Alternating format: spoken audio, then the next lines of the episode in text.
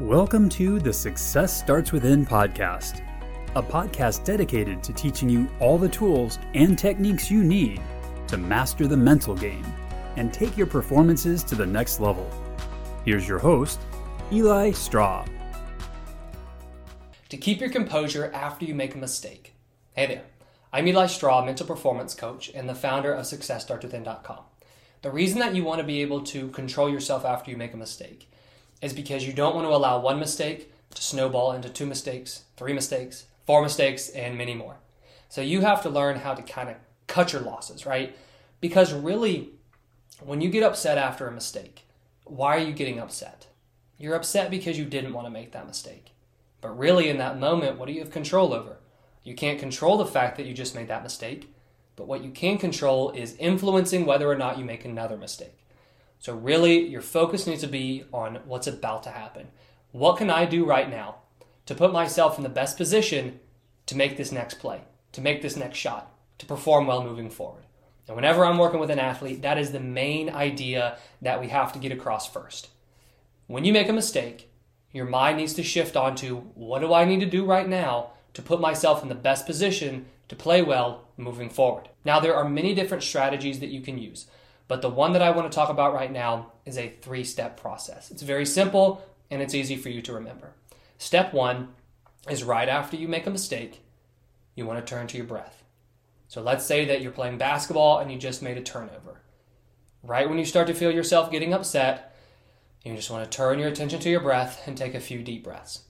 Now, a little side note when we're trying to work on managing mistakes in games, it's not that we're trying to make it so that you don't get upset at all. It's natural to get upset.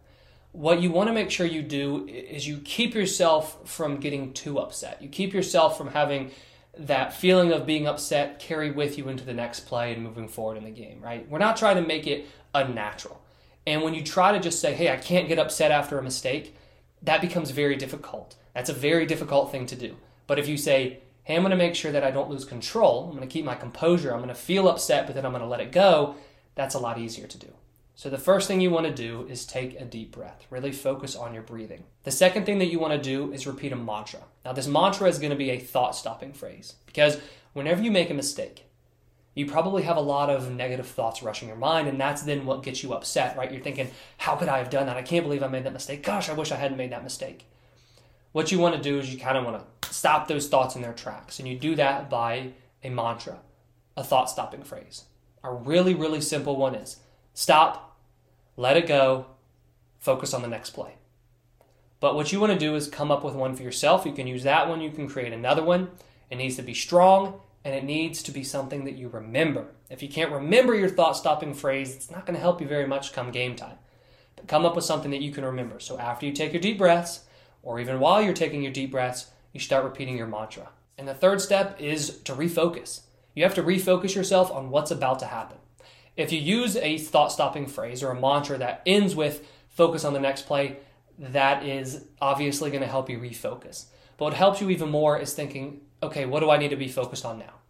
So let's say that you are a baseball player. Baseball or softball is very tough to manage mistakes because you don't really just get to dive right into the next play especially if, if you strike out, for example. So if you strike out and you're going back to the dugout, you're getting upset. You know that getting upset and carrying it with you moving forward in the rest of the game, that's only going to hurt you on defense, defense, and it's only going to hurt you when you next at bat. So in that moment, after you've taken your deep breaths, after you've said your mantra, you have to refocus. But what you need to ask yourself is, what do I need to focus on right now to perform better moving forward in the game? If you go into the field, then it's I need to focus on defense. If you're the designated hitter, then it's I need to focus on cheering my teammates on. Maybe I need to think through what happened during that at bat. And you start to kind of find some lessons from it. But that refocus piece is very important because it takes your attention off of the past and it turns it on to the future, onto the present moment, more specifically, onto what do I need to be doing right now to put myself in a position to perform well moving forward. Now, that's a very simple three step strategy that you can use to help keep your composure after you make a mistake. I encourage you to put it into practice because it's not going to help unless you apply it, and also be patient with yourself. It's very difficult to keep your composure after a mistake because no athlete wants to make a mistake. But it's the intent that matters in the beginning. And the more you use this strategy, the more natural it's going to become, and the easier it will be for you to keep your composure after you make a mistake. If you want to hear more mental game tips, subscribe to the podcast, subscribe to the Success Starts Within YouTube channel, follow Eli on Instagram, the handle is at Eli Straw, and subscribe to our weekly newsletter at successstartswithin.com.